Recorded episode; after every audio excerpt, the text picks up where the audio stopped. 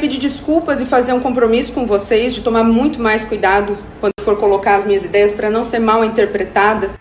Essa é a nutricionista influenciadora Lara Nesteruk, que pediu desculpas essa semana por uma fala maldita feita em março.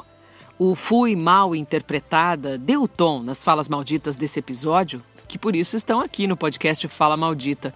Todo domingo, uma análise de algumas e também orientações sobre media training para quem quer se comunicar melhor.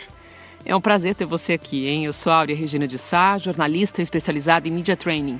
Eu vou compartilhar reflexões para aumentar a compreensão sobre o que é ser mal interpretado, o que é tirar do contexto e o que significa falar sem pensar. Você já sabe, mas eu faço questão de reforçar. A intenção não é expor nem julgar ninguém. Aliás, eu agradeço pelos exemplos, negativos, penso eu, que pessoas públicas nos dão aos montes toda semana para reforçar o aprendizado do que não deve ser dito, não deve ser pensado nem praticado.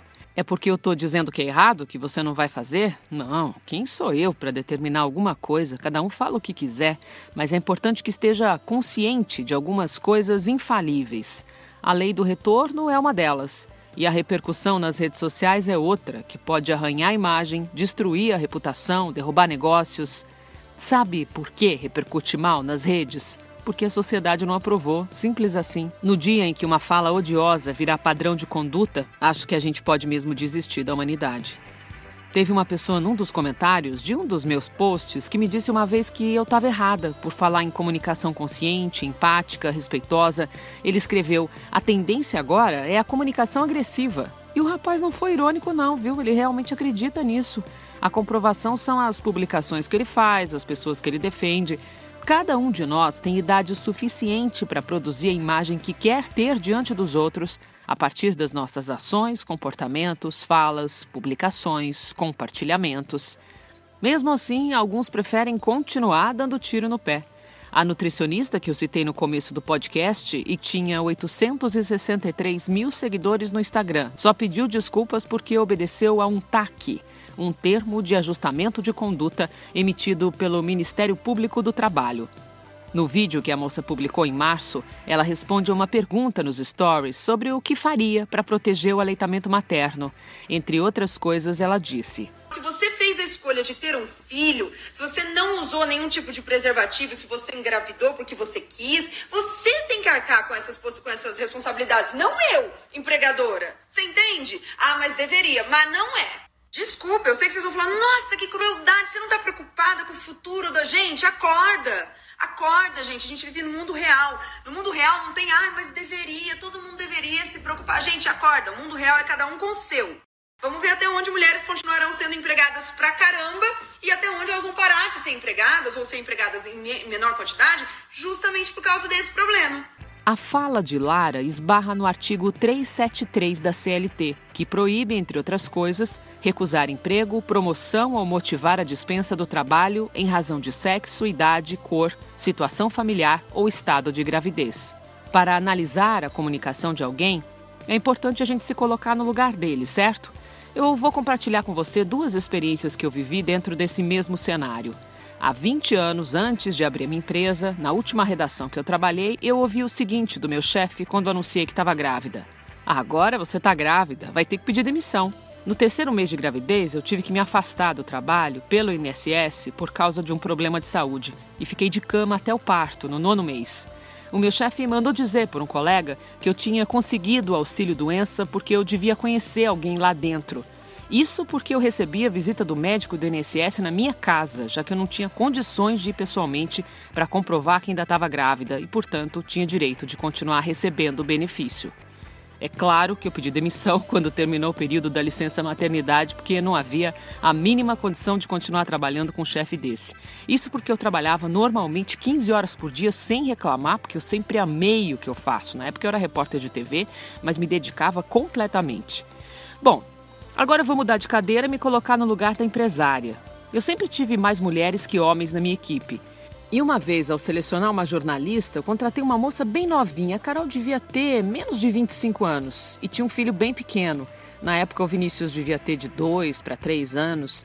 E na entrevista ela me falou: Olha, às vezes eu vou precisar faltar ao chegar atrasada porque eu preciso levar meu filho no médico, eu cuido dele sozinha, ou então sair correndo no hospital de madrugada, e eu preciso muito desse trabalho. A Carol foi uma colaboradora exemplar e quando ela precisou faltar, não foram muitas vezes, a equipe e eu tocamos o barco juntas. Ela só saiu quando quis, porque encontrou uma outra oportunidade em outra cidade. Eu não estou te contando isso para dizer que eu sou empresária exemplar, não, mas só para reforçar o que a influenciadora disse e repetiu. Optei por não ter filhos. Por quê? Porque eu quero trabalhar num volume grande, porque eu quero ganhar dinheiro, eu quero beber, eu quero não ter que levantar à noite. Você entende? A gente faz escolhas. Sim, concordo. A gente faz escolhas. Depois do compromisso de fazer uma retratação, ou teria que pagar uma multa de 50 mil reais, ela gravou o seguinte: é, discriminação, discriminar alguém por suas características ou por seu sexo, além de ser ilícito, é tremendamente indesejado. Então eu queria pedir desculpas aqui para vocês publicamente. No fim das contas, a gente acaba falando do ponto de vista do empregador que visa o lucro primordialmente, mas a verdade é que toda empresa também tem um papel social. Eu queria pedir desculpas e fazer um compromisso com vocês de tomar muito mais cuidado quando for colocar as minhas ideias para não ser mal interpretada. Dizer que vai tomar cuidado com novas falas não garante que a pessoa não vai parar de pensar e agir do mesmo modo como age hoje. Por isso, a base da boa comunicação é o comportamento.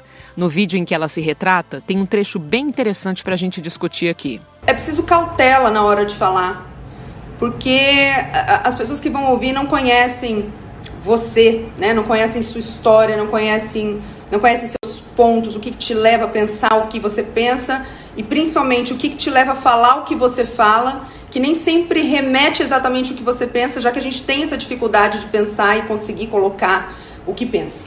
A gente tem dificuldade de falar o que pensa? A gente quem? Foi essa mesma dificuldade que levou a influenciadora a ter tantos seguidores? Talvez essa seja uma tentativa de justificar a fala maldita, mas isso realmente não elimina a responsabilidade de quem disse. É do comunicador a responsabilidade do que sai da sua boca. É importante que haja consciência sobre isso para que alguma transformação aconteça. Enquanto houver a terceirização da responsabilidade, não há amadurecimento. O mesmo aconteceu com o prefeito de Itabuna, na Bahia. O nome dele é Fernando Gomes, tem 81 anos, está no quinto mandato. Aflito por causa da situação econômica provocada pelo coronavírus, ele disse na internet: Mandei já fazer o um decreto que no dia 9 abre, boa que morrer. Ele fez um trocadilho aí, em vez de doa quem doer, o prefeito foi um pouco mais cruel. Ele falou morra quem morrer. A assessoria dele logo divulgou uma nota dizendo que o prefeito tinha sido mal interpretado. Vamos lá, vamos fazer um exercício aqui de interpretação de texto e tentar entender isso de outras formas. E antes, vamos buscar o um entendimento sobre a intenção dele com essa declaração. É simples perceber o desespero de um prefeito que busca uma saída para os comerciantes que estão de portas fechadas, está claro isso. Mas o prefeito escolheu uma frase que pode significar o mesmo que: que se dane quem morrer. Se alguns clientes morrerem, outros estarão vivos para comprar. É melhor que alguns morram, pelo menos o comércio fica aberto. Não me parece razoável. Eu sei que a situação é muito desafiadora, mas morra quem morrer não é frase que se diga. E é claro que repercutiu mal. Aí ele disse, abre aspas, a gente diz as coisas e coloca umas palavras soltas, de raiva, já que está na pressão. Não colocaram o que eu disse antes. Ninguém fez mais em saúde em Itabuna que Fernando Gomes. Tenho cinco mandatos de prefeito. Todos os postos daqui fui eu que construí. A pressão que eu tô levando, ser humano nenhum aguenta. Fecha aspas. Bom, já que o prefeito está no quinto mandato, já devia saber que uma só fala maldita pode ser mais impactante do que todas as ações positivas que tenha feito. É a história do Erramos. Um veículo de imprensa publica uma informação com erro na primeira página e no dia seguinte abre um Erramos, pequenininho, lá no pé de uma página interna a repercussão do erramos não é a mesma. Então, para não ter desgaste, é só não falar. Para não falar, é só não pensar. Para não pensar, é só se aprimorar. É fácil? Não, mas é possível. Claro, só para quem realmente quer ser uma pessoa melhor. Teve mais uma pessoa mal interpretada essa semana. A primeira-dama de São Paulo, Bia Dória, recebeu a amiga e socialite, Val Marchiori, aquela que diz hello para um papo descontraído. E resolveram falar sobre os moradores de rua. Falando dos projetos sociais, algo muito importante é assim: as pessoas que estão na rua.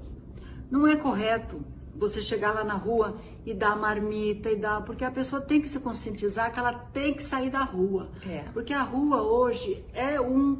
É um atrativo, a pessoa gosta de ficar na Você rua. Você estava me explicando, eu fiquei passada, porque eles não querem ser na rua, porque no abrigo eles têm horário para entrar, eles têm responsabilidade, limpeza, e eles não querem, né? Não querem, a pessoa quer, ela quer receber, ela quer a comida, ela quer a roupa, ela quer o, o, uma ajuda, e não quer ter responsabilidade. Então isso está muito errado, porque se a gente quer viver num país. Não, num país, todo mundo tem suas responsabilidades. É, nós temos. Mundo. Se a gente não pagar nossas contas. Imagina, vai para cartório, querida. É. Hello. E o povo fala. É.